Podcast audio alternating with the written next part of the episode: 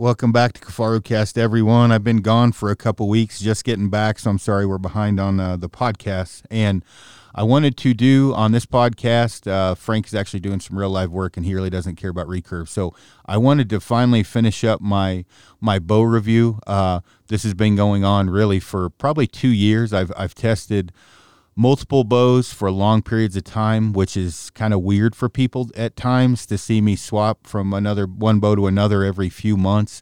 But it, it is what it is, and and and for to me. Uh, to get a true test, it takes a lot of 300 rounds, animals on the ground, a lot of weather variations, and you can't do that in a short period of time. I brought Cody Greenwood with the Trad Lab on, uh, Trad Lab on with me. Cody, what's going on? Hey, how's it going? Good. Uh, Cody, he has unique perspectives that I don't look at with this. He gets a little bit uh, deeper in the weeds on some things, uh, can explain things better, and, and knows some things better. Uh, so I want him on here with me when we're talking about this. As we're doing the review, we will talk about things that are different than the actual different bow perspectives, meaning we're probably going to dive into string materials a little bit, tuning a little bit um, limb length, riser length, um, when it's applicable to each bow we're talking about. Uh, so people walk away from this knowing that just because the you know I'm gonna there will be a winner with this for me, and Cody can throw his two cents on with that. And, and for me, I've got a few categories. One is basically the uh, the the best in my opinion, or or my preference for a custom bow. Uh, my preference for what I would say the most underrated bow is, uh, and then my overall winner between all of them, between ILF custom bows and like that. The reason why I chose it, and I may have chose it over something else, and this boils down to a lot of different things. Meaning, if I have two ILF risers, they both shoot identical, and one's ugly.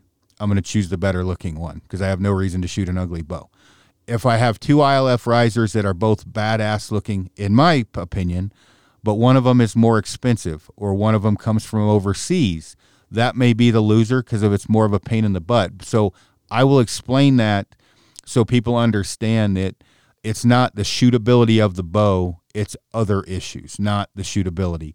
Also, when I'm talking about this, I want to make sure and cover the highs and lows. So when I say highs and lows, uh, uh, for example, you're waiting two years.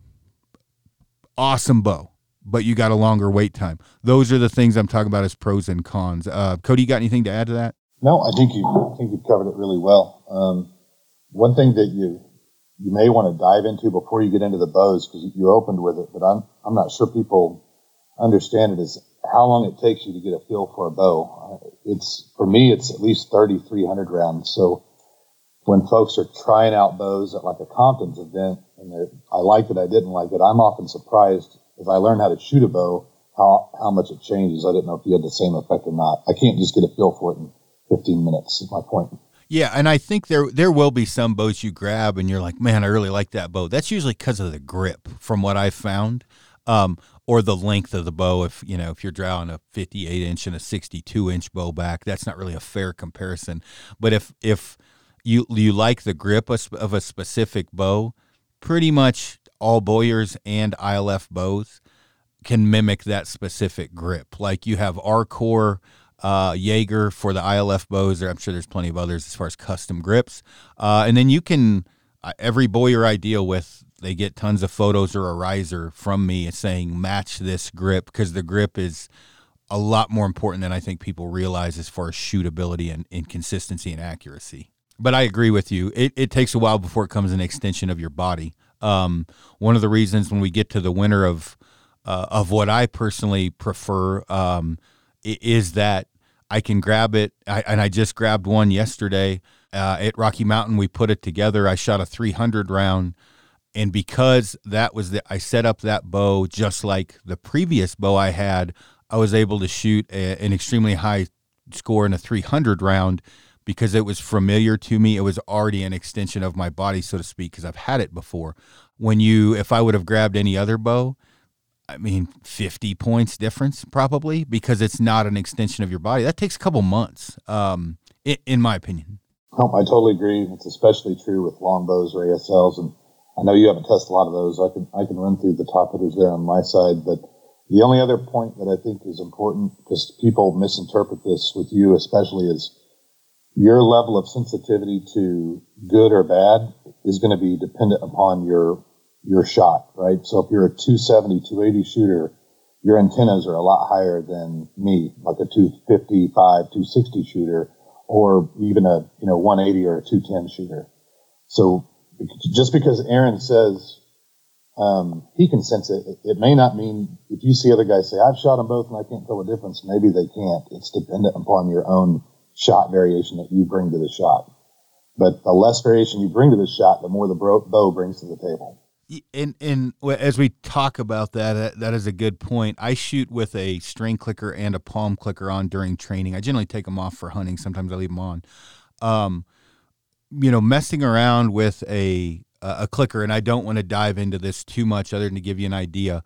I have started to activate my clickers with my bow arm rather than my release hand. That means that I am so sensitive to my draw length that that is less than a 16th that it takes for me to be perfect to get that clicker to go off. Now, in a hunting situation, that shit kind of gets thrown out of the window. Um, different angles. it's it's not as perfect as me shooting on flat ground, dropping you know arrows at 40 and 50 yards.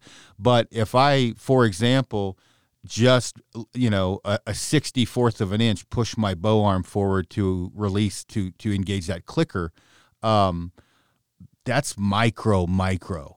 Um, that and that is not me. I don't hear any bullshit from people messaging in. I'm bragging. That's just how it is. And and I shoot enough that I am comfortable um, at a certain draw length, a certain poundage, and no stacking in the limbs to be able to operate that operate that clicker clicker correctly. Um, when you talk about stacking on the limbs, if I start to get more than a pound and a half to two pounds uh, of gain on my last inch of draw length, and then I throw a clicker on, I am not because the clicker adds poundage. I am not comfortable with that, and that can give me the yips a little bit because I am not comfortable with that poundage to get that clicker to engage. So all of those things come into play with what Cody's talking about, where I'm like, man, it stacks a little bit.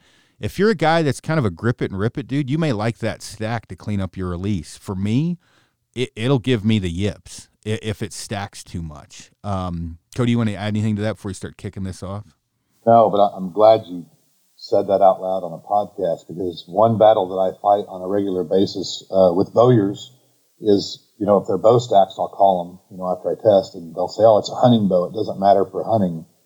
And man, I'm telling you, as a guy who I have to test all these bows, when I have to test a, a bow that doesn't feel good, I'm going to walk out of that with massive target panic.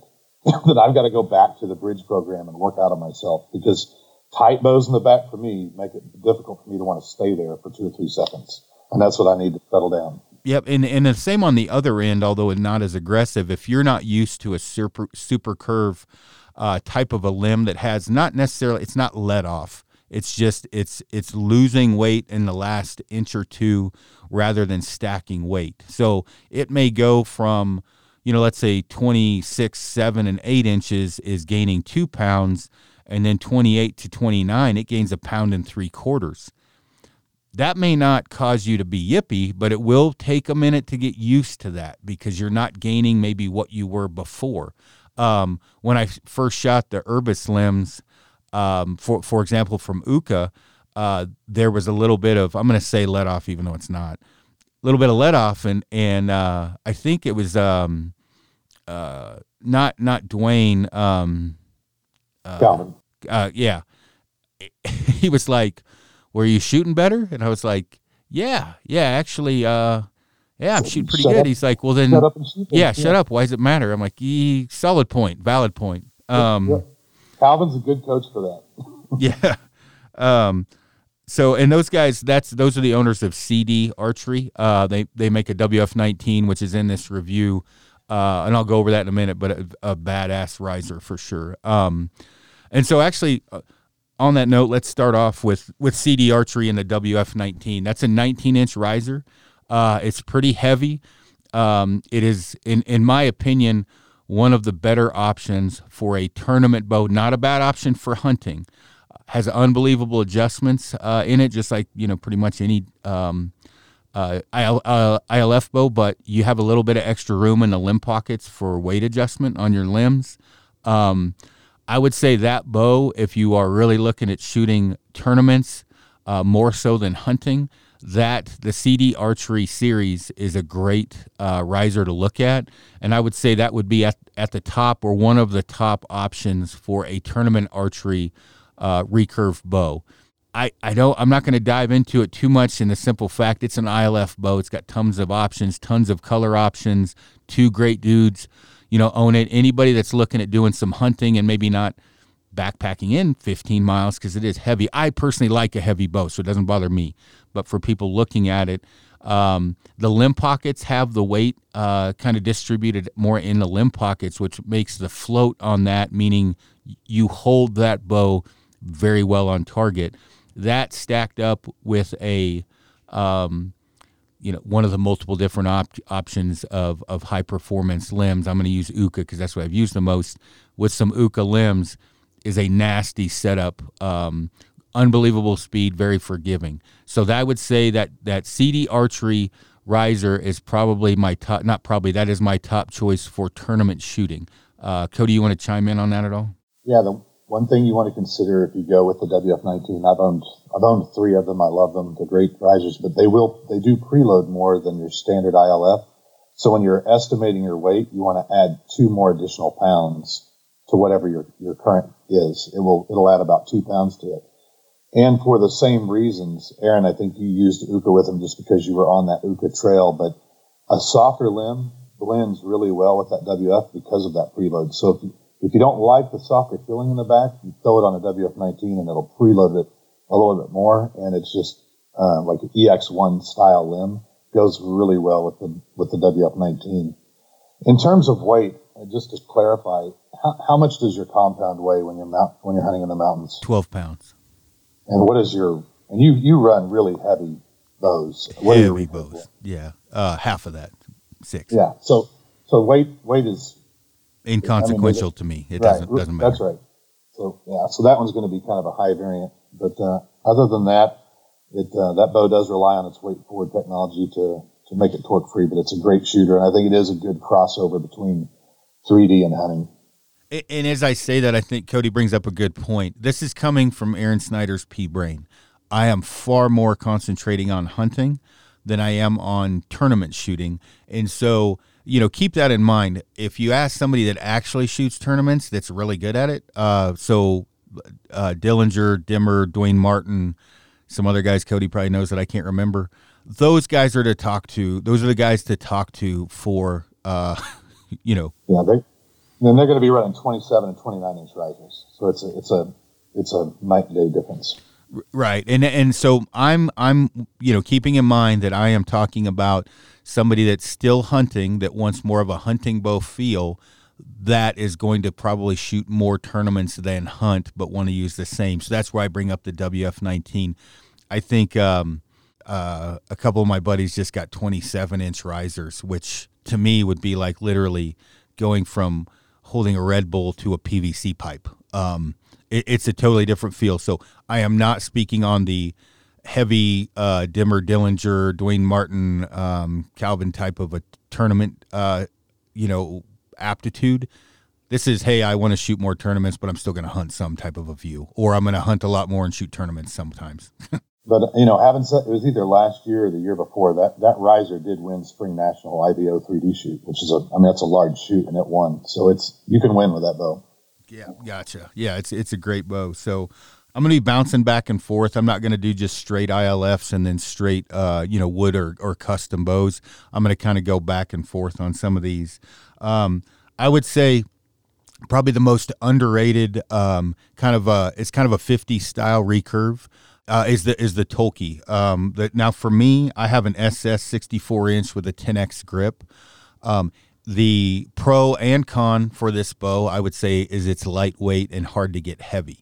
If you want uh, a two piece, uh, more of a, um, it's not exactly a 50 style, but it's that that area. And you can talk a little bit about that in a sec. Or actually, go ahead, Cody. Talk about the build of that riser and that bow.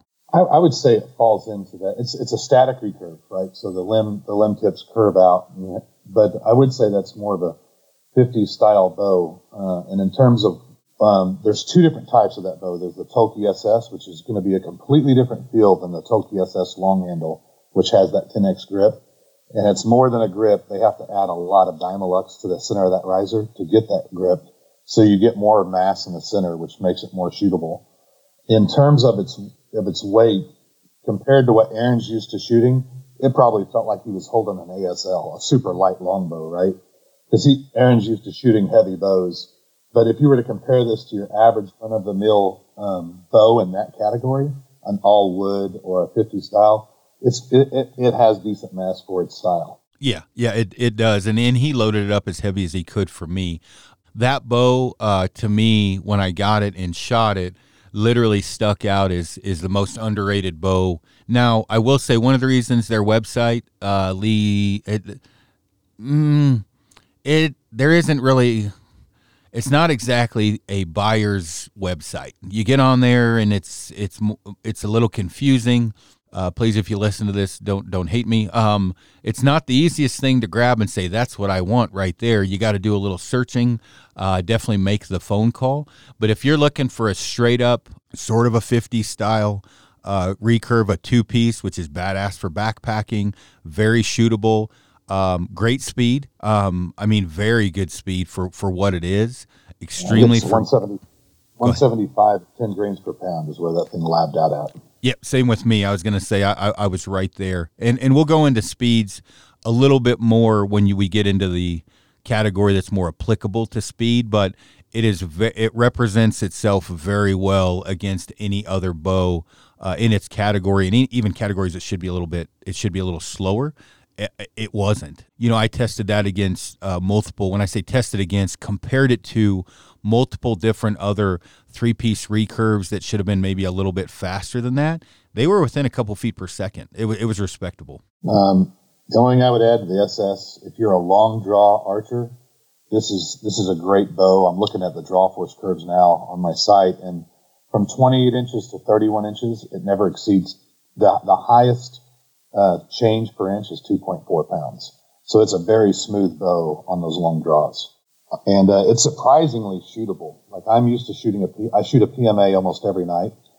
And I'm always impressed when I go pick up a lighter bow that shoots as well as it does. So I mean, it's a really good shooting bow for that style. Yeah, it, it definitely is. So m- moving up the list here, um, Trent probably already hates me, Trent Wingard. So that that bow there is is one of the best uh, bows I have ever shot uh, as far as custom bows.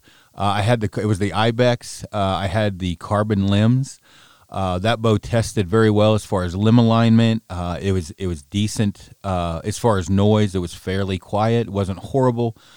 great speed, very very shootable you know, it's it's super durable because he's using G10 and the riser. At least the ones he made me were G10. The only I would say the only major downside is you've got a 24 month wait. That that to me is is is the reason. One of the reasons I stopped shooting it was because I had people messaging me, "Hey, I ordered a bow. Can you call Trent and pull a favor?" Multiply that by you know two to five phone calls a week. Uh, it's like, dude, you're, you're on the wait list. I don't know what to tell you. I can't pull any favors he makes an unbelievable bow uh, and a super guy. I, Trent is the salt of the earth. He's an unbelievable guy. The speeds on that bow were very impressive. Um, you know, especially he doesn't brand that as a speed demon bow, uh, but but great speed. How much how much have you messed with that, Cody? The uh, the ibex with um, you know the carbon limbs. I've, I have a 21 inch ibex that I've tested thoroughly. I'm, I'm, running through some of his bows now that are standard length, but I don't have a lot of experience with his standard. I've been spending the last six months on his 21, and and it's easy for me to say that that 21 is the best shooting non-metal bow that I, for me, that I own. When I say best shooting, 300 rounds, uh, of float patterns, and I've sent him screenshots of his float patterns versus my other big hitters like a you know a PMA. But in in the world of non-metal bows, that the 21 Ibex is uh, is really a great shooter, and I do get more performance out of his limbs. Uh, you know, you're talking uh, single digits, but you do get a little bit more out of them than you would expect. Yeah, it, it, it, when you say that, these are this is a broad spectrum, but five to six feet, um, I yeah. would say is is you know four to six, maybe somewhere in there. Um, you know, speed wise, and, and, and again, ten grains per pound. I was in the one eighties uh, at a twenty nine and change draw length, which is a great speed. I mean, anytime you crest one eighty at ten grains per pound, just consider that a victory, and uh, you know go against the ropes and just walk away. Like you should be happy. Some of the speeds I hear people tout are hell. No, it's full of it's, shit. It's just like in, it's just like me judging real beers, right? It's internet 180s, right? So, so when, when I, when I see people telling me they get 190 feet per second out of their sage, and the, the picture on Facebook has the chronograph at a 45 degree angle, I'm like, nah. Yeah, it, it, it's just not really attainable until you get into a few of the um, super curve uh, limbs, and and, uh, and and we'll go into that in a minute. I don't. I take what I read as a grain of salt for speed, uh, unless it makes sense. So if a guy posts a speed and says, "Hey, I'm getting 184 out of this with 10 grains per pound and 29 inches," I can buy into that. Yeah, you know, depending upon the bow. But when I see a guy with a bow I've had say I'm shooting 194 at 10 and a half grains per pound, which I just saw this, I'm like, is there, you know, mice in that little bastard running, you know, squirting out some extra RPMs? Like, uh, even on a skinny string, you're not getting, there's nothing performance wise. You can add a little bit of free speed screwing with strings. We'll get into that later. But you're talking a couple feet going from one string to the next, maybe three, not 10. 10 feet per second is insane uh, when I talk about free speed, meaning there's nothing that I know of that someone can do shooting the same bow side by side that he did something extra that I didn't know about to get 10 extra feet per second. Just, just more draw. I mean, as I look across the, the recurves that I have logged here in data, the average range is from 175 and then the, that's, that would be considered an average at 10 grains per pound at 28. And, and that's off of the machine and these are good boats, right? So every, it's just like scoring deer. People lie about their diesel fuel mileage, their pecker size, their mule deer score, and their recurve speeds. It's just, that's what we're allowed to lie about. Yeah, yeah.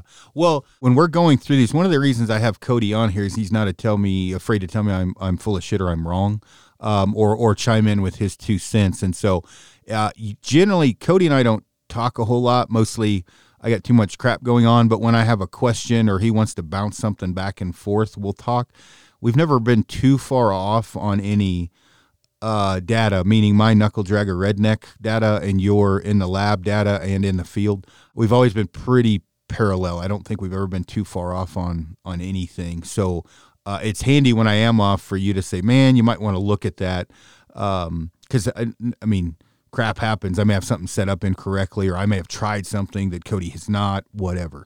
But yeah, I think and I think it's good to level set what what average speed is, man. If you've got a bow that's running 175, you got a decent bow, and you know performance bow might be 10 feet per second more when we're talking about wood bows uh, at the very very high end, and you're giving away some things to get there. So 175 to 180 for the average guy is going to be a pretty good day at 10 grains per pound. Yeah. Oh, definitely. The next one on the list uh, is the Bivouac Bow Company. That w- with that bow now now keep in mind he makes a ton of different bows that I am not going to comment on because I just don't know enough about them. Uh, but he makes a 15 inch ILF which is called the Backland.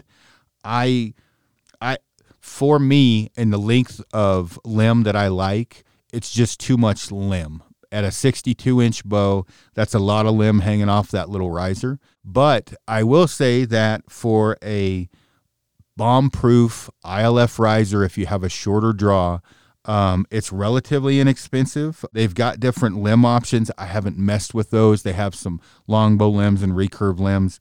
Uh, with a shorter draw, uh, that's now I personally, if I had a shorter draw, I, I can't speak for his limbs. I would probably, you know, knowing now what I know after trying like some Uukhas and uh, Tradtechs and different things like that, I'd throw an Uukha limb on there. But I think if your draw length is, is sub 60, 58 inches, you want just a, a, a bomb proof hunting bow, uh, the Bivouac ILF system is not a bad option. Now, have you tested his bow or his rise or his limbs at all? Yeah, I've got a lot of his stuff. Uh, this is Jim Belcher, who we're referring to Uh, so Jim's had a name in traditional archery uh, that, that has a lot of reach across uh, several brands. The guy is an encyclopedia in terms of a bowyer.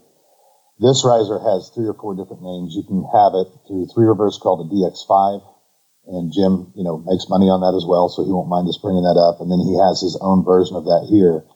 And that riser, if you look at it, has less deflex than most risers. Uh, and where I where I feel like, and I personally own this bow, where I think this bow comes into its own. If you want to have an ILF longbow, like a modern longbow, this is the riser that uh, can really bring that uh, to the surface. And I run XXL centaurs on mine or some Sky longbow limbs, which are also Jim's limbs on this on this riser, and it really comes into its own. And there's nothing else on the market like that right now. So if you're interested in ILF longbow, and there's a lot of good reasons to be because you know longbows are quieter than recurves because of string slap for the most part, and you're going to gain some speed going to ILF. This is a great riser for that. For recurves, I, it's not my. There's just so many options with deflex. I'll go down that path. Um, Jim's limbs, in terms of longbow limbs, I would consider to be the st- ILF longbow limbs. I would consider those to be the standard. Um, Centaur made ILF limbs that were a little faster. I have data on, on these and on the Sky, but uh, I, I would consider Jim's ILF longbow limbs like the equivalent of an F-150 or a Remington 870. You know, just the, the, the fundamental baseline that everything should be kind of judged off of. He makes a great ILF rig there. Yeah, definitely. And I can't speak too much on the longbow side of things, so I won't because I just don't mess around with too much for longbow limbs. So, um, but that that's a great option. And I've had multiple guys ask me about tree stand hunting, ground blind hunting, that uh, want to shoot a, a longbow f- for the noise, basically. Um, and I and I suggest that riser uh, and, and those limbs for that reason because it's just um, it, it's a great option for that. So. The next one is the uh, the Border Tempest Riser and his uh, the uh, what are they called? The, I call them the nine limbs. Hex nine, is that correct? Is that what they're called? No, no. I think you have. I think you have the CV nine or CV nine. Excuse me. Yeah. Um, Hex is Morrison, I think actually. Um, but the CV nines. Now that Tempest Riser, and one thing you'll notice, I like recurves with a lot of deflex. The that Tempest Riser um, is one of my favorite risers ever built. I would almost score these separately, uh, meaning the CV9, the fastest limb by far I've ever tested is the CV9. The thing is just a barn burner. Uh, it has the let off feeling. It also has um, has some feedback. Uh, you're you're going to get a little bit of twang in there. There's a little bit of hand shock. Um, Sid is probably going to message me about this and tell me I had it set up wrong. Uh, yeah, yeah, I love Sid because he, he's not afraid to rip your ass. Yeah, I, I just setting up so many different, you know, bows. Uh, let's compare this to a sleeping bag. If there you have 15 sleeping bags that are all deg- rated at 15 degrees and you sleep in them the same way, meaning you don't put the hood on, you tighten them around your neck and you wear a beanie hat. If one of those, and I'm not saying this is Sid's limb, I'm just making a point if one of those I got colder in than the other ones, and the owner of that company tells me I tested it wrong, it's still colder than the other bags because I tested them all the same. So I'm with this, it just because of the speed, and, and I'm very much of the opinion is if you can't have your cake and eat it too. If you go with a extremely lightweight backpack, you're going to lose durability. If you go with an extremely fast bow, compound or traditional, there's going to be some negative sides to that. Generally, it's noise and hand shock. Um, Cody, you feel the same or differently on that? No, I, I think the, the world of traditional archery is a world of physics, so there's going to be trade offs. And if you want to, there's one exception, you know, the backwoods composites we talked about. Mm-hmm. But if you want speed and you want this aggressive big hook limb, there's a few things you're going to gain performance, especially when you get into the real heavy arrows. So if you like shooting heavy arrows, these things really walk away from the limbs with lower efficiencies. If you go with a 9 or 10 grain, you, you don't really see a massive difference. But when you get into heavy hunting arrows, these things shine. But what you've got to do, and I help a lot of people tune these, and I have to get help tuning these uh, on several occasions. The, the if this makes sense, and you may have to translate, but the tiller sweet spot on these, the window of that sweet spot is much more narrow on big hooks than on standard geometry limbs. So, like, it's very sensitive to grip pressure. You, will get a wobbly feeling in the riser if you're not careful. And so there's things you have to deal with in terms of increased sound, uh, increased vibration, and then, you know, more finicky tuning. But it's just like comparing buying a Ford F-150 versus, you know, a, a high-end sports car. See, there's a price you're going to pay. I, I would agree with you there. And, and and when I say this, and I'm sure Sid will listen to this and fire back, you should have done X, Y, and Z. You're you're probably right. Uh, my thing is I set it up to the uh, the brace height that uh, he had suggested, and I compared it to another limb. Uh, Sid's limb was by far faster. There was just a little bit of hand shock, which to me is acceptable if you need, for example, if you are short, that limb, that CV9, is a good option if you're needing to get a little bit more speed, especially with a heavy arrow. And I don't want to go into all these different speeds because I don't want everybody to think I've tested everything known to man and ask me for speeds. I will say with a 620 grain arrow, I shot a speed out of that riser that I drove to a different shop to test that chronograph to drive home and test it again. It was that fast. Um, yep literally it would be like someone tell me they ran sub four minute f- miles for for 10 miles right. i was like 190 no fucking don't you way. love it yeah yeah don't i'm you like love it when you find a bow like that yeah i do well and the first thing i thought of was this is not i don't have a i pull 58 to 60 pounds uh generally i i shoot 580 to 600 grain arrows sometimes i'll go a little over that but I don't have a problem with speed. I don't have a problem killing. I have a problem going through animals.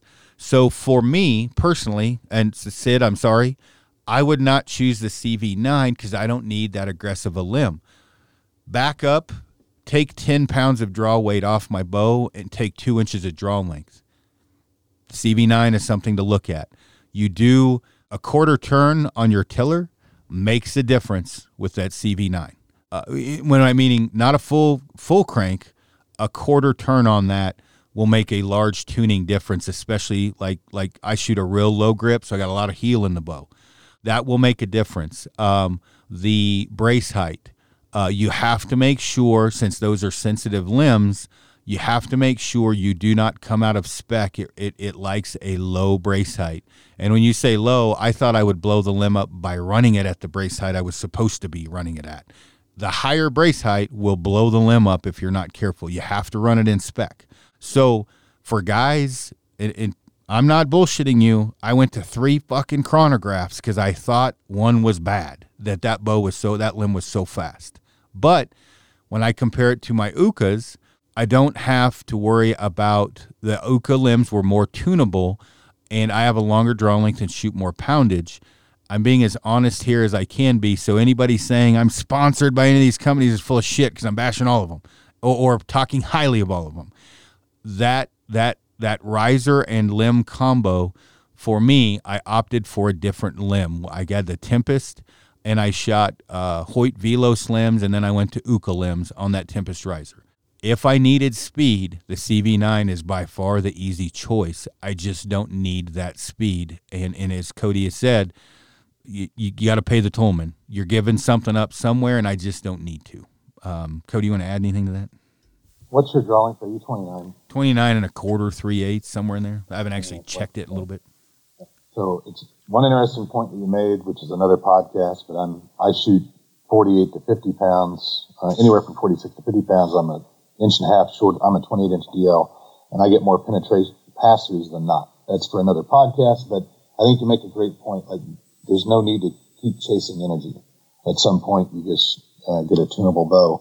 What I would reemphasize on these bows, because Sid gets beat up a lot, if you run them out of spec, they're going to fail. I've, I've ruined a set of his limbs. It was my fault because I was running them out of spec. You have to run uh, Dyneema material, like a D97. You have to run at a very specific lower brace height. And if you don't, you, you will you will tear these limbs up. Um, and I don't blame him for not replacing them. If you run in spec and you tear them up, he'll, he'll replace them. But uh, they are finikier limb in terms of tunability. Yeah, and it's no different than, uh, and I tried to explain this to someone yet because I, I promote Sid. I like his riser. Uh, I like his his limbs in certain applications.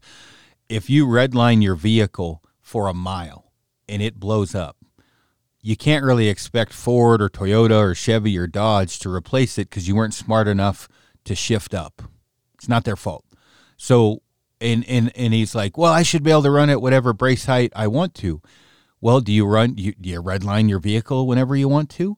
There there is repercussions for your actions and you have to run it in spec. And so I agree with you. I talked to Sid at, at, decent length about this because I was like, Jesus, I was about to throw it, started off at eight and a quarter brace height. He's like, what? And it was like seven and a half to seven and three quarters or seven and three eighths to seven and five. And, and I was like, oh, sweet Jesus, I've never even shot a bow that low a brace height. Um, so I would have blown them up probably uh, from being a dumbass and not not asking him. So I'm glad I did ask him. Uh, and Sid is very intelligent when it comes to. Um, I mean, he's pioneered a lot. Uh, he's he's he's he's done some amazing things with limb technology. Yeah, him and his dad have done some great things. So the the only thing that I would add there, and it's not a must, if you understand limb pad angles, you can use a lot of different risers. But if you're going to get into this world and you're going to be on the edge, it's a good idea to pair. If you're not familiar with limb pad angles, it's a good idea to pair up Sid's limbs with his Tempest. Yeah. Uh, it, it has a pivoting uh, bolts that support the limb, which I like. It's one of the very few that have that, and it has the limb pad angles to accommodate this. It's just a it's a good idea. Yeah. Okay. So now I'm going to I'm going to go the next two because I'm going to lead up where we're at now from the Tempest to the the bow that I would would choose as far as uh, uh, ILF riser. So the, the next one is the DOS uh, from Three Rivers. Uh, the DOS is a it's an amazing riser, tons of adjustability. It's ugly. I, I don't like the color. I don't not the color. I don't like that it doesn't have. There's no frills to it. Yes, that's probably stupid. Um, but the only negative side to the DOS riser to me is it looks like it got spit out the CNC machine early uh, and they left some cool shit to be desired. Um, to me, other than that, it's an amazing riser, amazing adjustability. It's an ILF. You can put any limb on it you want. They've got what one, two, three, five different lengths. Is that right?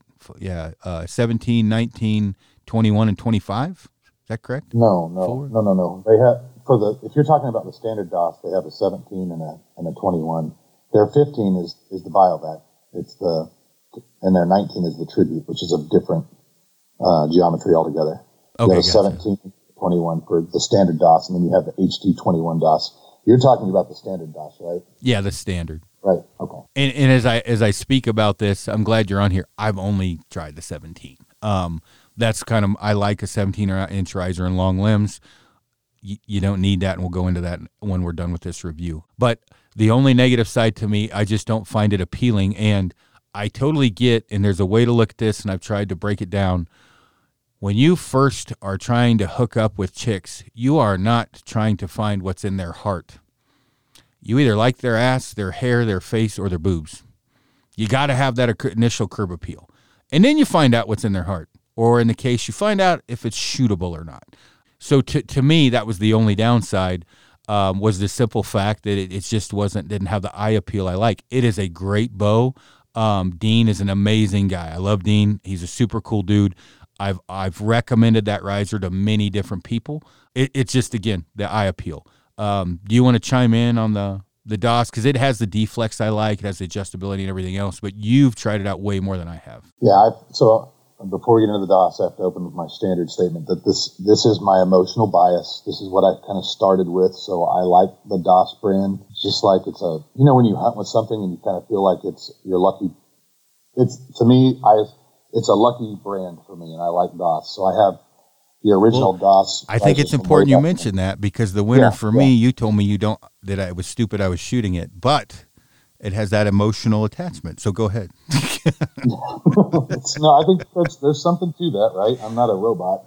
So I, I, I, I like this brand. I've shot them for years and years and years since Masters of the Barebow 3. I ran out and bought the DOS, and, and it's it's it's been a part of my uh, been a part of my life. So having said all of that, it does look very similar in terms of aesthetics to like the the the, the 80s, early 90s, mid 90s genre, right? Where things were a little bit more simple. If you hold up a DOS we're talking about the standard DOS, not the HT21, next to a, a, a Tempest, it's night and day in terms of fit and finish and the machine work that goes into those two risers. It's, not, it's night and day. Um, when you get into the DOS, standard DOS, it has a different geometry than, say, the Hoyt, than, say, a Tempest, and certainly the WF. Uh, and it, I like the geometry. Um, what Souza did with that uh, works really well for me. They come in a 17 and a 19. If you buy a DOS 15, you're actually buying a, a Belcher riser that's designed for DAS. If you buy their 19, you're actually buying a tribute riser that has completely different deflex than uh, any of their others. When you get into the 21, you have the standard DOS, and then you have the HT21 DOS. The HT21 DOS um, is, has completely different geometry than the standard DOS. It has a bit more um, a bit more deflex, and it was designed for people that anchor a little higher versus you know Olympic archery anchors. The, the geometry was kind of optimized around that. But that is the DOS lineup. The only thing we're leaving out is you can change DOS bushings or DOS plates with ILF. So if you want to run DOS, instead of it sitting in a dovetail, it's pulling that limb up against a rubber pad and it takes out some vibration. I really like the DOS connection. If you don't, if you're not comfortable taking a thousand dollar pair of Uukhas and taking a punch and beating the ILF bushing out and pushing a DOS bushing in, and you don't want to go that route, I'm very comfortable with that. And to me, when I run these more aggressive hooks, it's that little pad sucks the vibration out, and I prefer them. Um, other than that, there's those are the differences. There's probably a lot of differences there, but their their lineup's a little confusing because the geometry changes throughout it. Gotcha. Now the 19, the DOS, um, and we can edit this out. Which which one did you guys in the push work on? Was that the tribute? That's, no, that's the HT21, and you can leave it in there because I I still I'm by I, I don't let myself bias to sell those. But the HT21, you can add weights um, both in the limb pads and, of course, it's designed after the old DOS Elite where you can put weight on the bottom, and it balances. To me, it balances uh, a bit better than the old DOS, and there's an improvement in my hold. Gotcha. And I've got a little note here um, about that tribute. Um, if if I were to um, call Dean tomorrow and uh, say, "Hey, Dean, I, I want to come up with an an Aaron Snyder bow." Not not that I want to put my name on the fucking thing, but I mean, I want that tribute. Uh, I like um, the adjustability in the grip. Um, I like the way it looks. I like the riser, the way that riser looks. Um, I would change a, a little bit um, on it for a for a hunting bow, and I, it wouldn't hurt my feelings to have a 17 inch riser. Having said that, I have never shot the tribute. I just have seen pictures of it. Again, that curb appeal, which for any that said, that says it doesn't matter, I believe is probably lying. Something has to draw you to a bow. Um, and uh, uh, and again, I got made fun of. Well, more than normal for shooting a you know a bow with no soul, because people thought the Tempest was ugly, and I was amazed. If I had ten comments, six would be like, "That is the coolest bow in the world," and four would four would be like, "That is an ugly piece of shit." Curb appeal. Those six guys like that look. Those other four guys thought it was ugly as shit. Um, the Tempest, or excuse me, the Tempest, the Tribute to me is a good looking riser. Um, I like that riser. That's one I frequently, as I'm perusing the Three Rivers website, have looked at that riser and thought, man, maybe I should just shoot a 64 inch bow and, and shoot that one because I do like the look of that and I do like how the grip system works on that. Yeah, it's a it's my that's the bow. Whenever you see my limbs on my website and I'm running through the machine, that's my standard riser. A because it fits ATA specs perfectly, and um, it has one of the best shelves in the in the industry. You can remove the shelf, that hump that's there. You just take a screw out and you can run a rest, or you screw that hump right in, and it gives you all the clearance in the world. So to me, in terms of 19 inch hunting risers, that's a really tough riser to beat. No, um, I, I, believe me. I have many times picked up the phone to call Dean and say, "Hey, dude, let's work something out," and then hung up and be like, "I'm not going to be a pain in his ass." I, I, like the way that one looks, um, and I like that grip system a lot. Yeah, very easy, easy, to interchange between ILF and DOS. And very adjustable bow. Yeah, and you can. Um, uh, eh, one thing I should mention, I all of these bows were tested off an elevated rest, whether it would be ILF or these wood bows. Um, that's not that important. I just, after testing from a shooting machine um, and testing, um, you know, with with me shooting, there's no for me unless you just like the simplicity of shooting off the shelf. Um, and I'm not talking feathers or trad vanes or oh he shoots off a shelf because he shoots trad vanes. It is more forgiving shooting off an elevated shelf. You got less contact. It's just common sense. Uh, so all of these bows were tested either with a Norris um, springy rest, a Bear Weather rest, a fishing line rest, something, but it was an elevated style rest. Um, and, and, and I want to make sure that's clear because I'm a big fan of shooting a springy rest. I have it on all my on my bows. So. That makes perfect sense. Um, yeah, well, that's that's interesting because if you would have shot these off the shelf, you may have different choices because shelf there's a lot of variation from shelf to shelf. Oh, how, I, I, how I, the bow is. I, you know, I guarantee you're right, which is why I don't shoot off the shelf.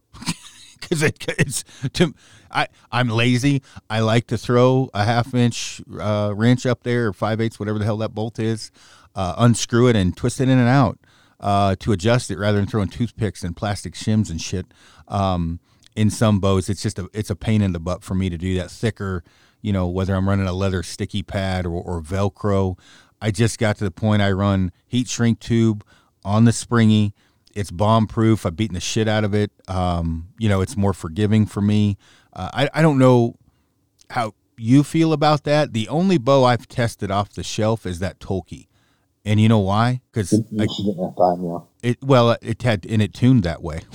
I yeah. I couldn't shim it out because it tuned right off the shelf where he's cut past center. Um, and that's just where it tuned where I could go out and shoot it a decent amount and, and see how it went. But um, and you, no, I'll shoot. I shoot off. I shoot off fingers and shelf so I can kind of evaluate the shelf. Because shelf design is a big deal, and then I, I obviously when I hunt, I run a springy. Uh, I think there are big differences. I run a Teflon tube instead of the shrink wrap just because it you know lasts a little bit longer. But uh, back to the the DOS, you can stack weight in, in these DOS. It's expensive, but if you buy the stainless steel plates for these bows, it adds a lot of weight out to the limb pockets, which completely changes the shootability of these. So I shoot my HD21 with the stainless steel plates, and then I add the small weights that are integrated into the riser and the bottom, and that is that is the best shooting um, configuration that I have found when I study float, 300 rounds, and all of those good things. But the geometry of each is different. You can call them, and they can they can walk you through through that. Yeah, and, and Dean's great about doing that. He's um super cool to talk to. Um, you know, as far as uh, you know, in general, when you uh, have any kind of questions or whatever, and he gets to shoot a lot and f- probably fletches more arrows than uh, any man I know because I think he, he fletches the arrows. Yeah. yeah. the next um, riser, which believe it or not, is the riser I I'm choosing is the the actual 17 inch Satori riser, uh, and the Uukha Altai limbs was my uh, my winner for an ILF system. Um, I believe both you and the push have made fun of me for liking the Satori Riser. Uh, am I? I? I don't know. I don't know if the push has. I, I have taken a hard stance on you being a fool for liking it. I, I have I've questioned validity since the day you told me this. No, I'm joking. It, it, it is. I do poke fun of you, but it's a good riser. I mean, I have one. Um, I you know, and I think what it is is um, comfort of what I'm used to. The bow being an extension of my body. Uh, I'm used to that. I'm used to how it feels, uh, speed wise, obviously, which you know, not necessarily because of because I've shot the same limb uh, speed on that. I'm used to the cast of it, my point on, my arrow setup, all of that kind of intermixed. Yesterday, I, I put one together and shot an, an astronomical score um, on, on an indoor 300 round. Now, for those listening in that shoot tournaments, by no means am I saying I'm going to walk into indoor nationals and shoot in the mid 280s. What I am saying, though, is it's a good test median for me of how I shoot with no pressure. And I'm a, what do they call that? Uh, uh, a range hero or whatever, uh, you know. Backyard hero, whatever. Yeah, I'm a, I'm a backyard hero. Um, I, I shoot with that bow. And I, I mean, yesterday, we were shooting with those new Altai limbs and that riser. I was shooting two different arrow lengths, an inch and a half difference, and they still hit the dot. So those Altai limbs are very easy to tune. Amazingly, I mean, now a broadhead, different story, but um, I I just that system is what I'm most comfortable with. It's very affordable. I will say I shoot the Tempest uh, riser just as good. This is this where it comes into play overseas and the Tempest riser is more expensive. Um, you know, as far as downsides or potential downsides. Um, if you handed both of either one of them to me, I'm equal happy, equally happy with both. Um, they're both very forgiving for me. I shoot very well. Um, I I just you know the only downside is overseas and it's a little more expensive for for the Tempest. Um, now Cody, again, you would probably argue that uh, because you're not a huge fan of the Satori. Right. So I'll, I'll clarify because there are emotional biases here. Um, it's a good. I'm a massive fan of Hoyt. Uh, I have a collection of Hoyt. I have a shrine dedicated to Hoyt here in the lab where you can go all the way back to their first metal risers, and I've collected almost every design they come out with that's unique. And I, I love uh, what Earl Hoyt did for archery, and I've studied his work. So I have I my expectations of modern day Hoyt are probably unachievable.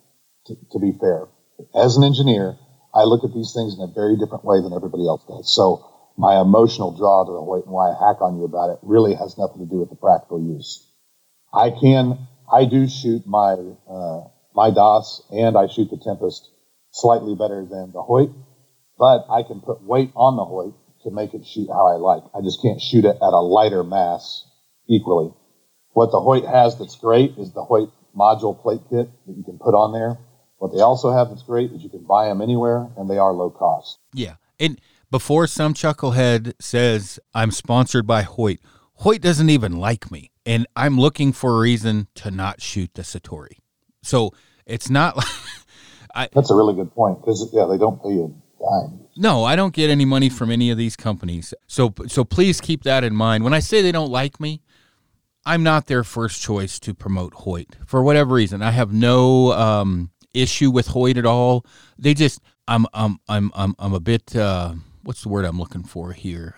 Polarizing. You know, I'm I'm we have a podcast. Hoyt is a Christian type company or Mormon type company. Our podcast is not. Um, they have very good reasons, probably to not like me as much as as maybe other people that would support them. That's not a down on Hoyt. That's me. So I am I am looking uh, to uh, shoot a different riser, but that Satori it's it's cost effective. It looks cool. Um, it's very adjustable. But I, I don't want anybody to think there's bias in this. It, it literally that's just the bow. I shoot the shit out of that bow. And, and, and I like it, but I shoot the Tempest extremely well as as well. it's just I'm trying to be honest with people here. The Tempest is a little more expensive. You got to go overseas to get it it is badass looking. I like the look of that Tempest, though. It, it is an awesome riser. But the, the two downsides favor the Hoyt a little bit for more for me, um, you know, because of those reasons. No, I agree. The only clarification, the podcast is a Christian podcast. I don't want to face eternal hell because what Aaron just said, if you go to the Randy Kitts episode, he does profess his faith in God, and I'll, I'll do mine here just to mark that off the list. So we're not terrible, but I understand what you mean. The, the dick pictures and the cursing probably keeps you from being the outdoor alley of, of Hoyt. Uh, yes, I believe you are correct. But it's me and I don't want to change, so just have to deal with it. There you go. Um, So I, I think one of the things before we move off of the ILF, you know, systems, the bonuses to an ILF system, I'm going to throw my, my, my bonuses in, in, in compared to a, um, a, a, a, custom bow that, that uh, doesn't have the adjustability. I like the fact with an ILF bow, you have multiple different limbs to choose from, and you've got adjustability in the tiller and the weight. Meaning, if I'm tearing a little weak or a little stiff, I can throw a crank or two on or take a crank or two off. Um, if you have a problem while you're shitting your pants of pulling a little bit downward on your string, you can tune a lot of that stuff out. I like running a springy rest. Um, if I ran a off the shelf, I like the idea that I can manufacture an adjustable, not a plunger, but a the depth I can adjust to where whether I'm cut inside of center, I can move that back and forth. I like that. I have a very unique grip that I like that it's actually Arcor's blank fits me perfectly. Like the one they send out to modify uh, with their grip system. I actually like I shoot the blank. That literally when I got a hold of Arcor, I'm like, can you just send me two green blanks? And they're like, yeah. Uh, why? And I'm like, because that's actually the grip I like. Um, it's like a compound grip. And so all of those things are are are, are beneficial to me, and I like to add weight. Um, you know, with the uh, CD like the WF19, I don't really need to add much weight to that. Um, but if I want to add weight to the riser, I can I can add that weight to an ILF where it's a little more difficult. Not impossible. You can put you can add what's McCulloch's to a wood bow and add weight.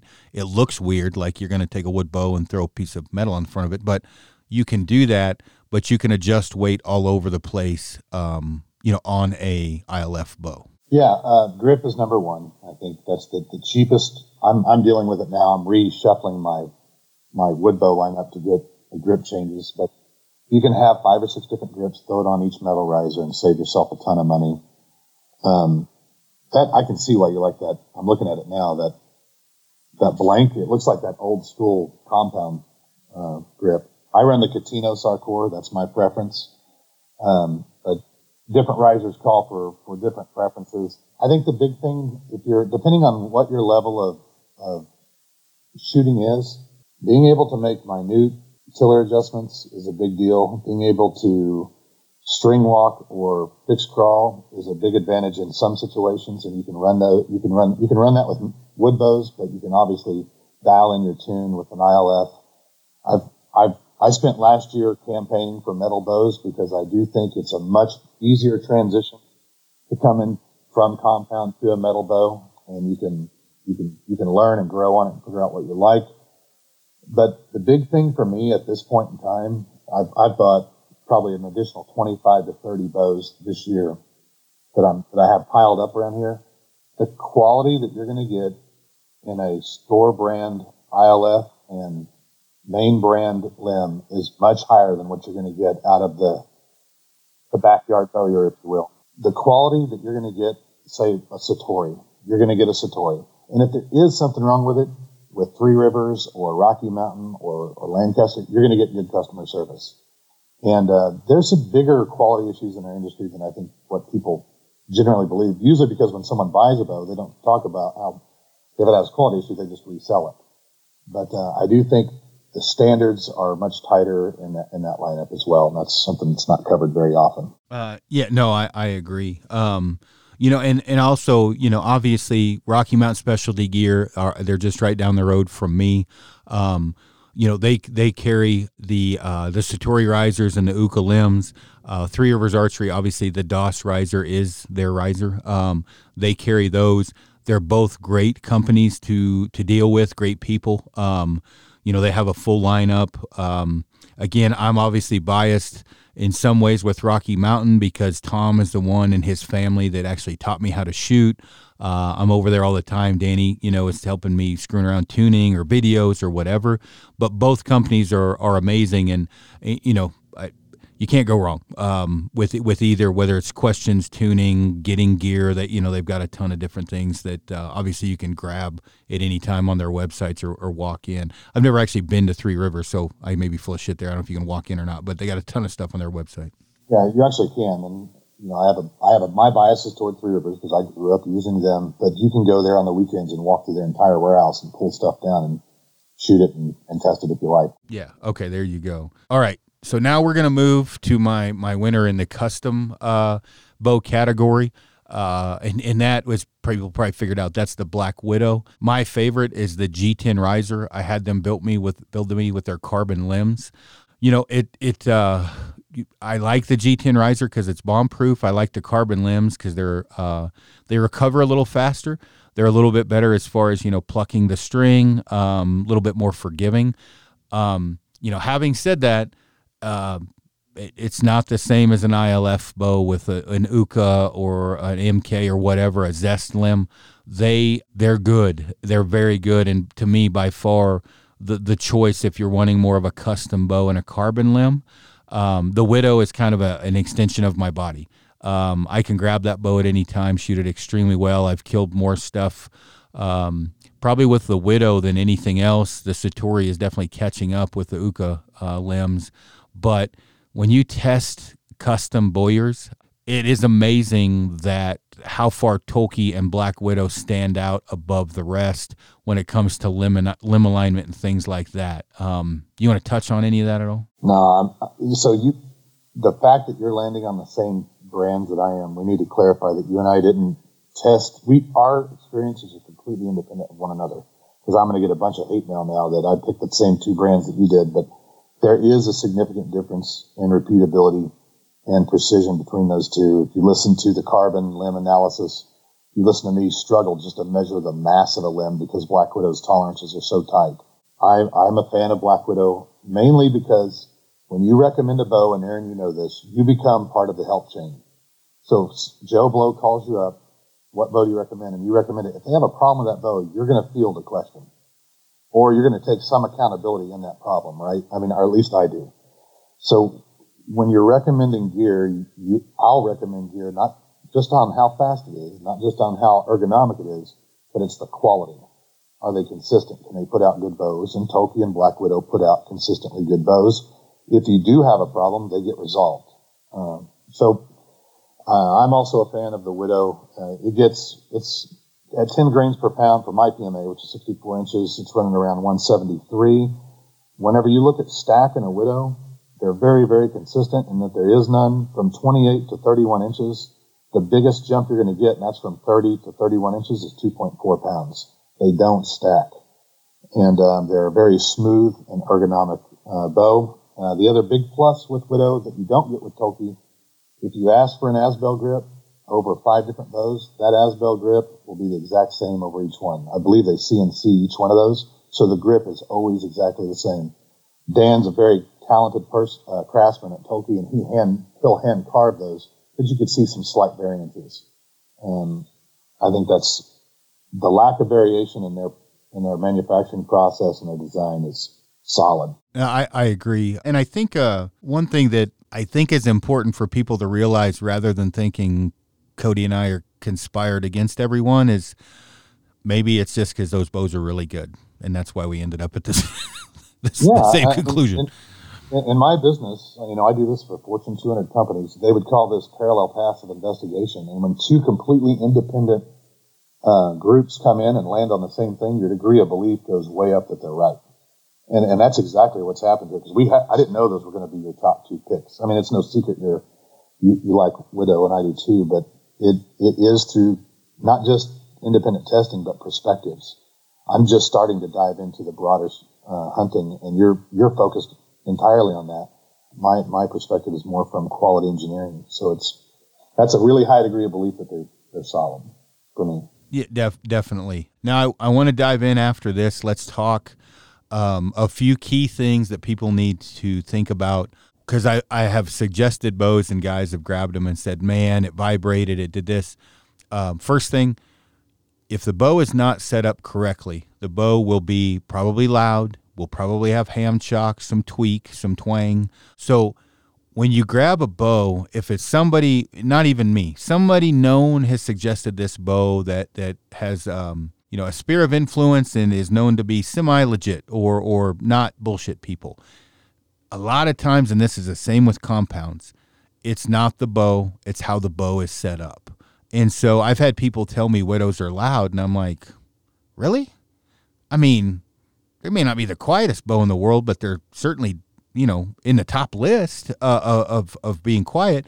And then I started running my widow out of spec for for brace height. Yeah, low. They'll get loud. They'll get loud quick. Yeah. Um, yeah. You, you got. Like hybrid. Yep, I'm running an eight and five eighths brace height on my widow. Um, they like in a high brace height.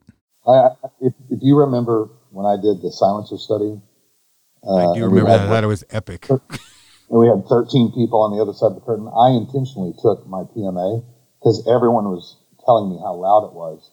And the people behind the curtain thought I was changing bows. They thought I was moving to a self bow because some of the shots were so quiet, right? And so the widow is not loud, uh, it, but it does have to be set up. It can get really loud. And what's different about the widow, they do like that higher brace height. And if you bring that brace down, you're just bringing in more more limb slap or string slap. Uh, Seven and three quarters to eight and a half on a widow literally is night and day. Like yeah, the, the, the nastiest bow you've shot to the best bow you've shot. There's there's there's there's vibration, there's noise, there's a lot when you run it that low. I completely agree. And the other criticism that I feel quite a bit on widows is that they're slow. if you look at the brace height you're actually running and the amount of deflex that's in that design, you're actually getting, I, I'm using this relatively, you're getting a fast bow for the forgiving nature of that bow. You're getting a very fast bow. If you look at how those limbs are designed, they're designed to be robust, not to be fast. Everything about their design is more around uh, a more robust design. So you're getting a lot of performance for the shootability and, and, and design that, that they, that they have. I know that's probably difficult for people to understand or believe, but when I, the way I look at it through my lens, that's a, it's a barn burner considering the brace height you're running. Yeah, and my my widow is respectable speed. Um, right now I'm at 57 and a half, 58 pounds. Um, I'm running a 578 grain arrow, and I was at 182. Um, I'm happy with that. That's good speed to me. Um, and uh, you know, 29 and a quarter. Uh, you know, draw length 29 right in there. I haven't actually checked it in quite a while, but um, it, it it's it's not it's not a slow bow and it's not a fast bow. It's like to me, it's right in the middle. Um, that happy medium of performance, speed, forgiveness. It's right there. So something to think about. Uh, you know, as you're setting these up. The next thing, you know, the, the Clums told me uh, when I first started shooting that uh, every bow likes a specific string material. Uh, you know, some will like endless loop, some like Flemish. Uh, yeah, obviously just like the brace height. Some bows just tune at different brace, height, brace heights. Um, I think Cody, you've gone through a little bit of drama recently when it talk talking about string material uh, with with your studies. Now, having brought that up, I haven't read through all that shit, so I don't know what you're exactly going through. You just brought up uh, a few questions, you know, for me, Aaron. What kind of string material are you currently shooting? Which is um, 8125 uh, from America's Best. Yesterday, I had uh, Tracy Gullickson over at Rocky Mountain, longtime friend. He built me one out of uh, X99 or Mercury uh, X99. That's that's what I put on the the Uukha limbs and the Satori. Why don't you? Because you've dove, dove, in. The reason why I like 8125, um, or I switched from that from X99, was it's more durable. I didn't really see a ton of noise difference. I didn't see a ton of speed difference. America's Best makes an amazing string. Uh, they can produce them quickly. They pre-stretch them, and 8125 was like the best of all worlds to me. Now I'm going to hand the mic to Cody because you know way more about this shit than I do. So, you know, so it's, it's funny that how this started, uh, or at least between us. Someone on Instagram told me that Trad Jesus. They disagreed with my analysis, and they said Trad Jesus runs X99, and I didn't know who Trad Jesus runs. I said, well, I don't give a shit. What Trad Jesus run? He's an idiot. He needs to be running. And then he goes, with Aaron Snyder. I'm like, Jesus, now I got to call Aaron. yeah, I texted her and I'm like, did you know you're called Trad Jesus? And you're like, yeah. I'm like, well, I called you an idiot. Oh, I don't give a shit. Well, and that's the good thing. Like with with, with Cody is is truly like he is is stating not his opinion, not bro science. It's what he's found during during testing. Now, I can't say anything bad about X99 um, other than the fact uh, from from the the hunting knuckle dragger perspective, it just frayed up a lot easier. I didn't get the durability out of it, uh, but it was a great string. I didn't have any issue. Now you might have some different thoughts on that, but you know, to me, if you're running X99, you don't need to go sell all your strings and get new strings. Although traditional archery strings aren't very expensive, I just liked the durability of the. I mean, hell, I had America's Best make the string custom for me. Originally, they offer it now because I wanted a Flemish twist 8125 string um, durability. Uh, but all right, go ahead. So I, I don't personally. I have not tested the. You, let's split split strings into two categories. You have Dyneema, and then you have blended. The blended have Vectran in them, or they might have Gore, but the modern ones will have Vectran, and that just means no stretch. Um, and I have a meeting set up with Doug Denton, who is the Hoyt engineer that, that ran a test. Border came out and said, you can only run Dyneema in our limbs. They did that years ago. Uh, just a few years ago, um, Hoyt came out and said that they had preferred Dyneema as well. I don't know the test that they ran. I'm interviewing him to get the exact details of that designed experiment. I do know they experienced higher rates of failures running no, no stretch material. I, I have to get those details. But I'm a reasonable, or at least I try to be a reasonable person. When someone like Hoyt comes out and says that, it gets my attention. So I went out and tested the practical aspect of Dyneema, like because I was running 4, 452X whenever all when this came out, right? I would because I thought it was better, just because people told me it was. I went out and purchased with ghost buyers, different string makers, Dyneema, uh, D97, um, 8125, you know, the, the normal stuff. And I tested it for stretch. I tested it for shootability and for sound. I did the old double um, blind study. I ran it across decibel meters. A lot of people are criticizing me saying I ran this test over just machines. No, I, I don't run it over machines. I do double blind studies, and that, that's off fingers. And the traditional archery community that I can that I sampled can't shoot a damn difference, and they can't perceive a difference. So my logic may be flawed, but my logic is if right now, I'm not understanding what Hoyt's tests were, if Hoyt's saying don't use it, and I can't perceive a difference between blended material and non-blended material, why take a risk? Like, maybe there's a significant risk and maybe there's not. And that's what this gentleman got really upset with me about was I just, I just accepted their study, but they're a Hoyt engineer. They're not twisting strings in their living room. They're running designed experiments. I'm assuming they didn't want to limit their product to certain material. They had to have a reason, but don't have all of that detail yet. But the summation of it is a well crafted D97 string or 8129. I'll just say Dyneema. A well crafted string. Uh, the most stretch that I have experienced, and this is in temperature swings, is about a quarter of an inch, which sounds like a lot, but you just you can correct that really easy. And um, to me, the it, the risk isn't worth going to blended. And this is a guy who ran 452X for a long time. And I, like everyone else, I can't shoot the damn difference. Uh, the one thing I would want to bring up here before I get a ton of, a ton of people hate me because I, I recommended X99. There's nothing to me um, wrong with X99. Now, obviously, Cody had just made very good points about, you know, why, and I'm not going to disagree with that either. The one thing you have to understand is um, I, and I've had people say two years ago you recommended this. We are all trying to become better, whether it be from practice, you know, working out, uh, ad- advancing our, our subject, our knowledge and subject matter. And I, much like Cody and, and others, if someone tells me that it's valid to try something, I try it. I don't. I think one of the problems with with uh, and I've tried to get develop this better over the years of saying you're wrong I'm doing what I'm going to keep what I've been doing because it works. There's nothing wrong with that, but I'm not that guy. When someone says something, well, go, uh, in reverse from Trad Jesus, Cody Greenwood said you should be running four three inch, and I'm like, I don't give a fuck what Cody said. I've killed more shit than smallpox with three five inch feathers. Why would I switch? And I'm like, I remember, I remember that KifaruCast. Yeah, and I yeah, and I remember thinking, well, man, try it again, right? I didn't have the ability when I first tried it that I do now.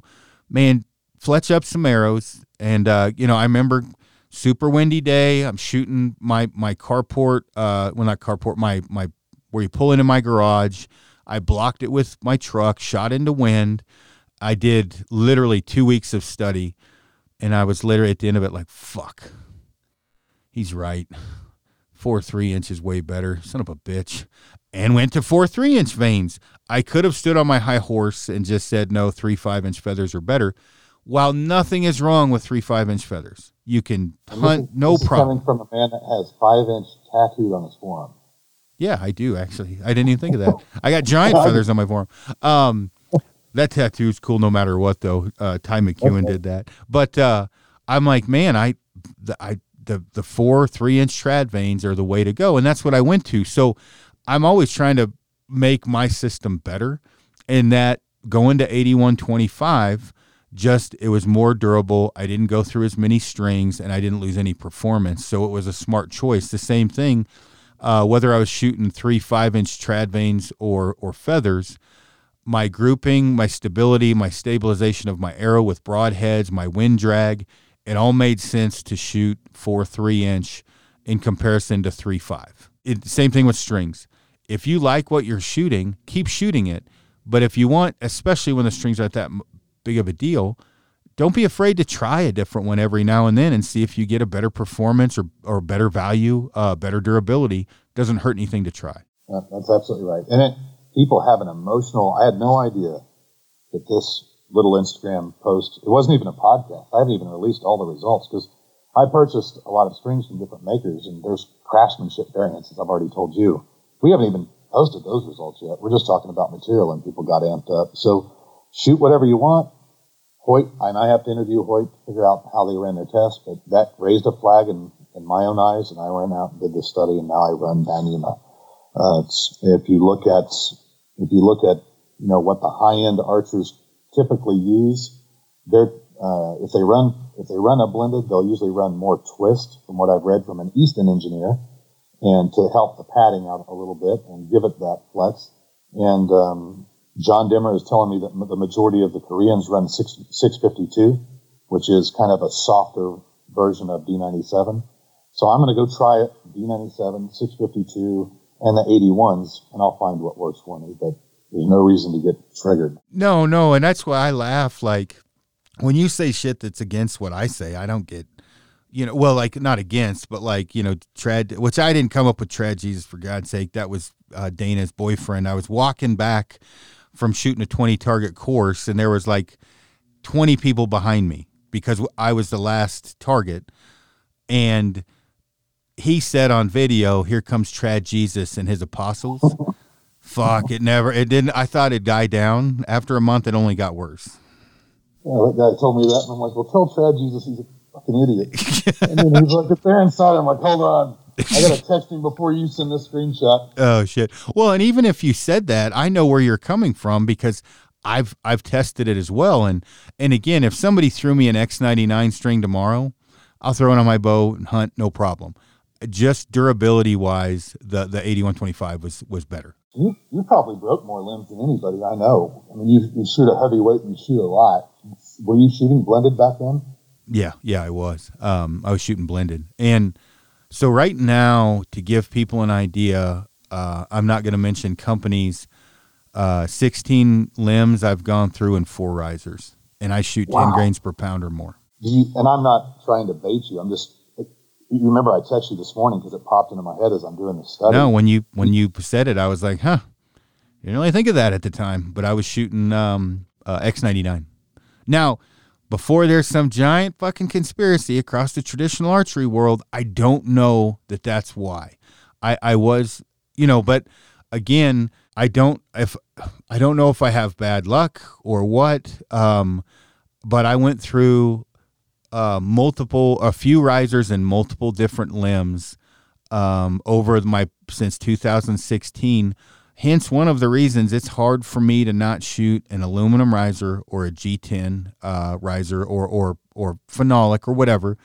And it's hard for me to not shoot a carbon limb. It's probably the frequency of use, right? And there's got to be very few people in the world that shoot as much as you do at that weight, right? So you're probably exposing those limbs to a higher, a completely different level setting in terms of, of use. So that's what I well, and you gotta is is it the amount I shoot, the different areas and places from wet to dry? Is it you know who who knows what it is? But um, I, I have had multiple people, um, you know, your bow has no soul, and I'm like, well, my last bow went from having one soul to six. Is it broke into six pieces? So I'm okay with that you know, so I, I just uh, I, I'm going for durability and consistency and forgiveness. You know, that's that's what I'm looking at on a bow. So on the string portion of it, I, I think it's safe to say that an 8125 string uh, is a safe bet.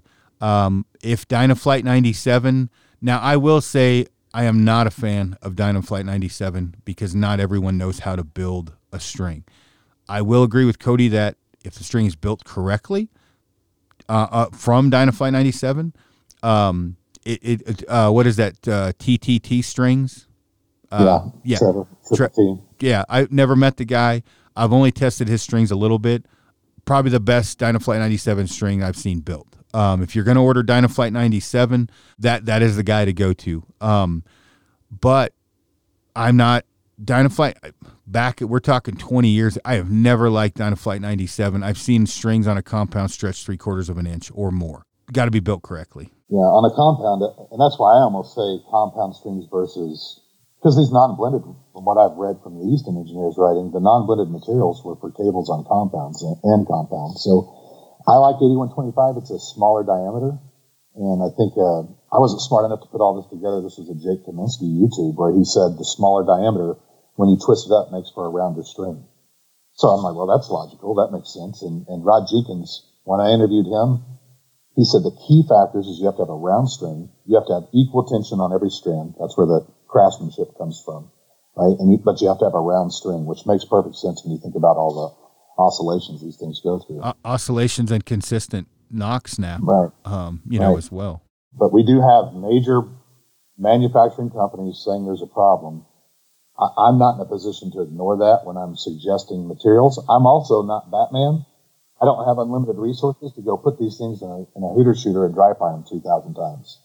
So I, I have to kind of rely on other people's works. Uh, uh, I've got meetings set up with them so I can get their study and I'll post it for everyone to see. Uh, Doug Denton was kind enough to give me some of his time, uh, hopefully today, and we'll we'll have those details. No, that that's awesome. Um, the next thing I want to add is um, uh, the noise of the bow and, and, and quivers. Um, I, I would say, and I was caught up in this too, and I, I still don't know if it's true or not. I, I always thought adding a, a quiver with a little bit of, you know, flat, like it seems to me that a, a strap on Selway um, will take a little bit of vibration out of a riser. Now, that is bro science. It seems like it feels that way. I- I don't, I think you've disproven that. Is that, is that true? Yeah. So uh, whenever we ran that single blind study at ETAR, one of the shots had a quiver on and quiver off, right? And really had no idea. Um, I, like you, perceived it to be quieter, and, and it, it they actually voted it to be louder. And we all kind of raised our heads and went, "What the what the hell was that?"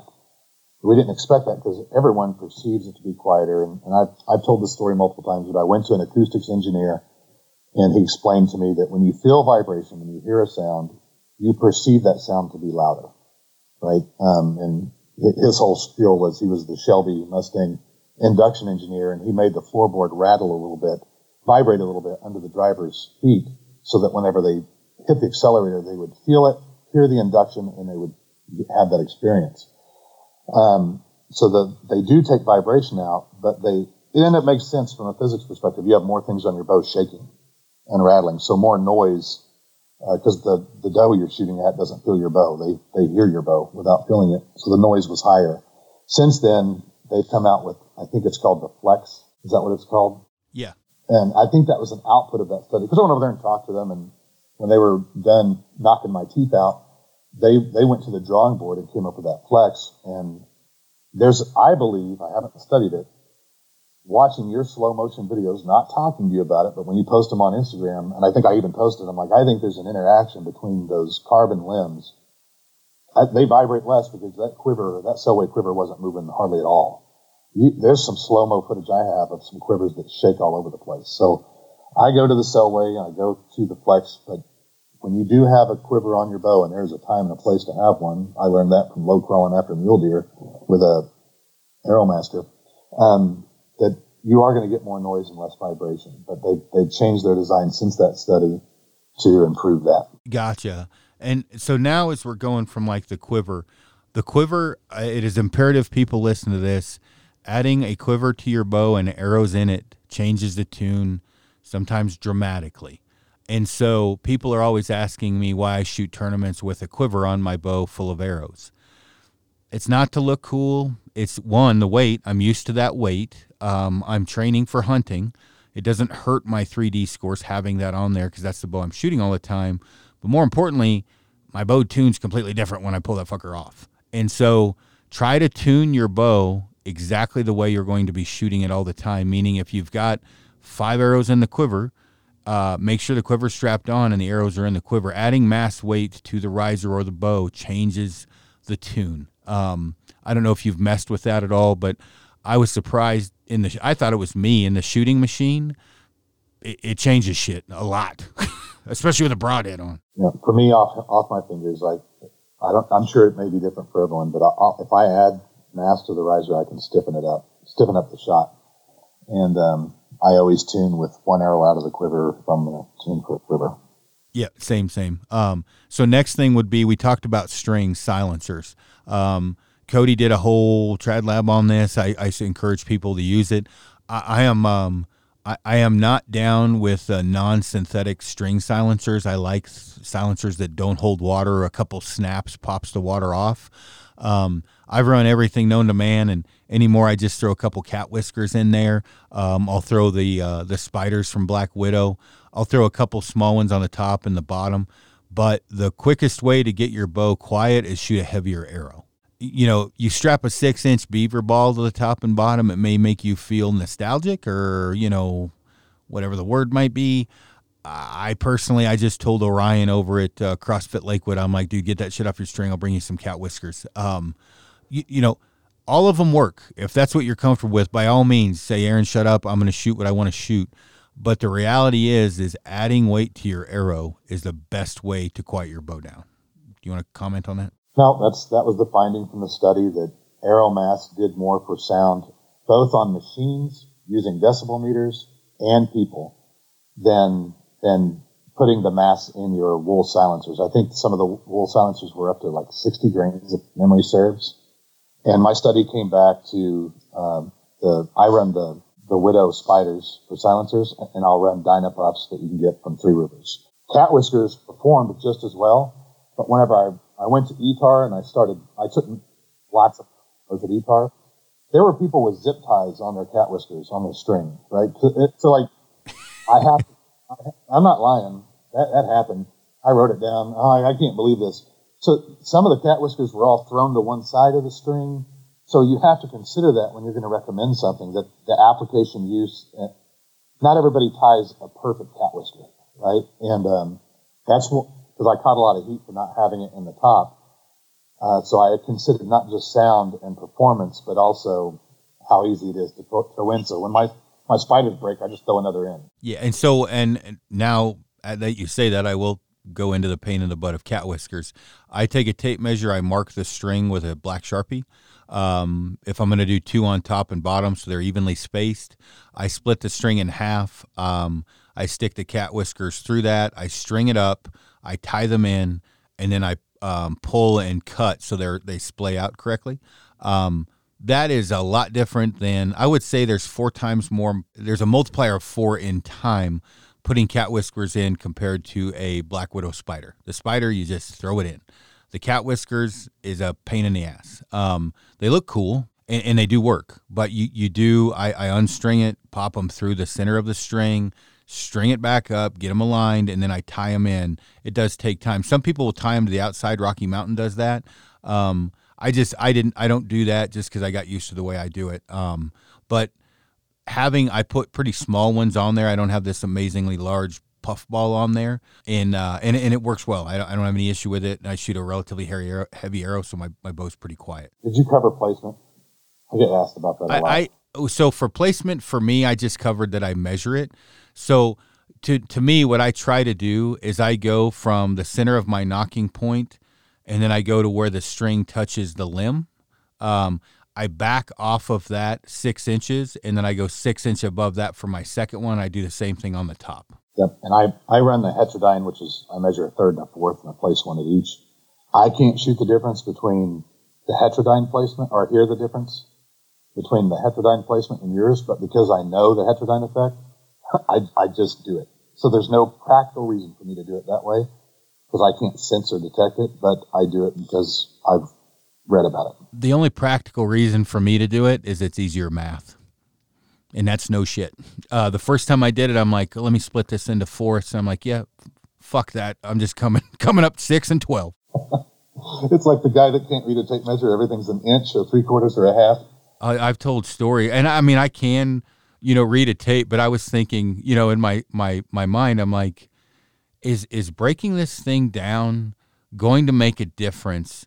or if I keep them even, will it matter? You know, and then I'm like, I don't want to do the math, and I, I don't. I had music playing on my phone, and I'm like, yep, music staying on, not going to the calculator, and uh, I'm putting them six and twelve because it's easy to remember.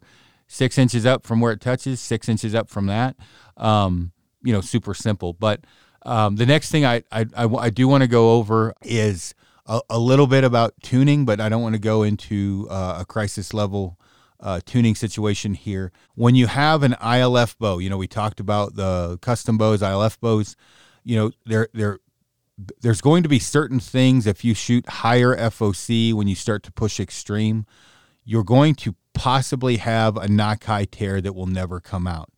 That can either be from a horrific downward pull release that's uh, causing the limbs to react, but more than most likely, it, it may be that your uh, your point weight is is obsessive, and you can take that out in the tiller. Um, I would strongly suggest for people to hop on YouTube so we don't have to talk about this for the next hour. Learn how to tiller tune your bow. Learn what a positive and a negative tiller is. Or if you do like me, I set an even tiller and I adjust off the knock point. But there's a lot of different adjustments in an ILF bow if you geek out on that stuff that that that, that are offered to you and you might as well take you know use them if it's at your at your hands. You want to touch on that at all? Um, the only thing that I'll I completely agree with you. Keep it simple, set it at eight because you can really mess your shot up uh, hosing it out. If if you're running a you don't have to get as geeky as I do. Go outside and shoot and look at your trajectory if your limbs are out of time, your trajectory will get terrible. So you can optimize your, yourself off of that. And, and the only thing that I'll add for the guys that are shooting longbows, especially ASLs and things of that nature, you can change your tiller by the finger pressure in your string hand drastically. And some, those bows are more sensitive to that than others. So finding that consistent string pressure I'm finding I'm studying ASLs right now, and it's a whole different genre, right? Complete these old guys that say things different from you and I. It's because they're shooting completely different bows that rely on completely different physics in some instances. But you you really need to pay attention to that, and you need to pay attention to your pressure in your bow hand because that drastically changes your tiller. Um, and I, I think people chase their own form variation, turning those bolts, and you just need to kind of set it at zero and build your form. Now, I, I agree. And one of the reasons I shoot the grip clicker as much as anything, more than anything, is consistent grip. Um, you know, I've I've I've had guys tell me it's taken me three weeks. I still can't get this thing right.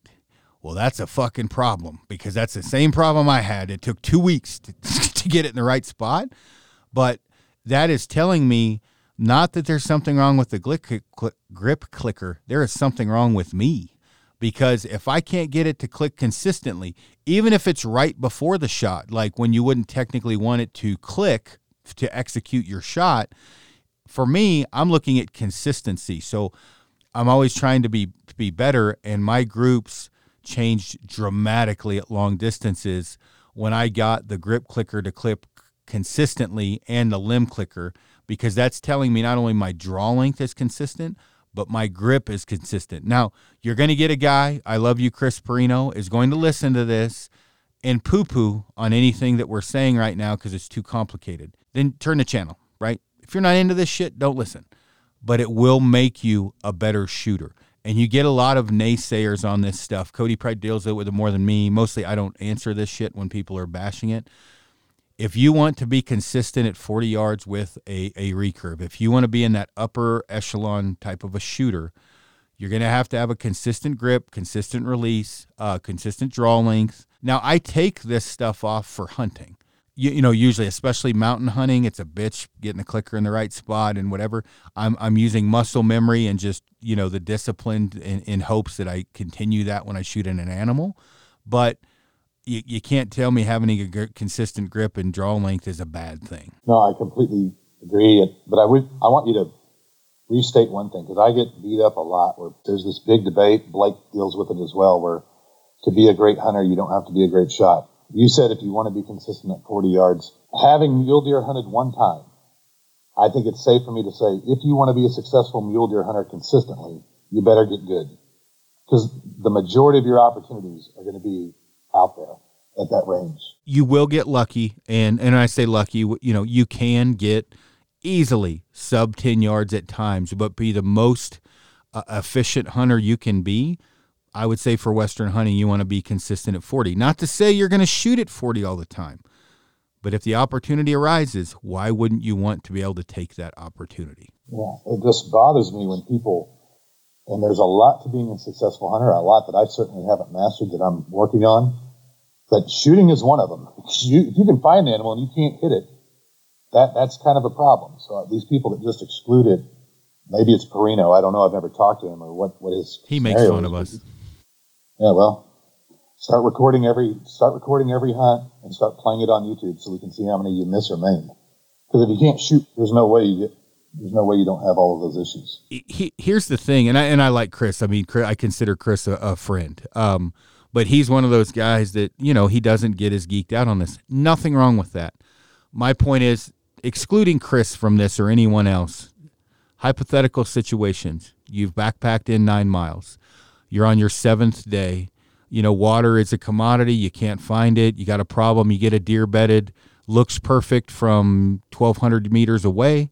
You get in on it, and you can only get to 37 yards. Can you take the shot? Can you hit that? Have you practiced that? Do you feel confident in that?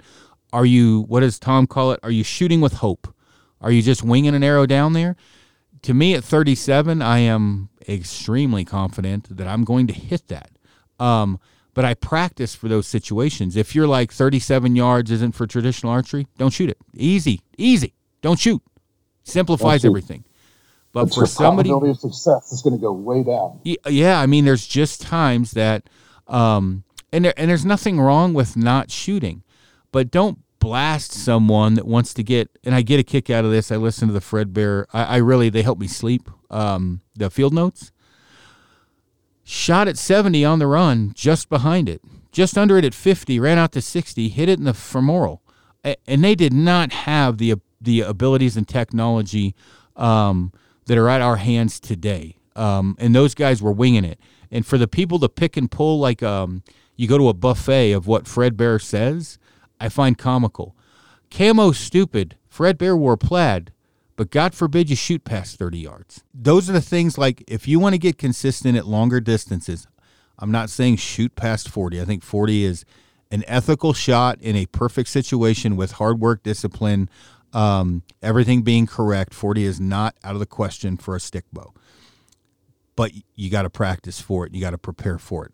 Meaning, not everyone should be shooting that, but I think you should strive for it. I think Denny Sturgis for me resonates. He didn't say much on social media, but when he does, it's usually meaningful. He said, you got to have a plan, right? Or maybe it was cooling. I can't remember, but you got to have a plan. And having a plan at those longer distances is clutch for me. Yeah, yeah, exactly. So I won't I won't harp on that too much, but I, I think it's important. Anybody listening in, you know, you, we're all you striving. Just, you just to, harped on. You just harped on it, and then you said you weren't going to harp on it. Oh no, this is my this is my summarizing. um, you know, just uh, uh, when you're picking out a bow, you know, pick out what's most applicable to you, what what what archer you want to be or become, or or what you want to work at. Um, make sure when you're when you're practicing, you know, once you get the bow of your dreams, make sure work on your form, work on your execution. Uh, for the people that say, uh, you know, I can't hit a target, but put form, foam and fur in front of me and it's going down. Don't listen to that shit. Just practice, okay? That you don't get better when animals are in front of you. Maybe a half a percent of the planet does. You really work on becoming a professor of the sport. Um, learn tuning, learn building arrows, learn learn everything. You know, and, and buying the bow of your dreams, whatever that may be, is is part of that. You know, that's the, it's become going to become an extension of your body, and and that's very important. All right, man. Well, I appreciate you hopping on here. Everybody, if you have any questions, uh, message Cody because I don't have time. No, I'm just kidding. If you have any questions, uh, you know, don't be afraid. Shoot us messages. Uh, make sure and check out Trad Lab. Go follow him uh, or like him or whatever shit you got to do. And uh, he's got a lot of good info out there. Um, you know, breaking down and kind of disproving bro science, which I think is super important. So definitely check him out. And uh, Cody, thanks for coming on. No, I really appreciate it. Thank you. Yep, no problem.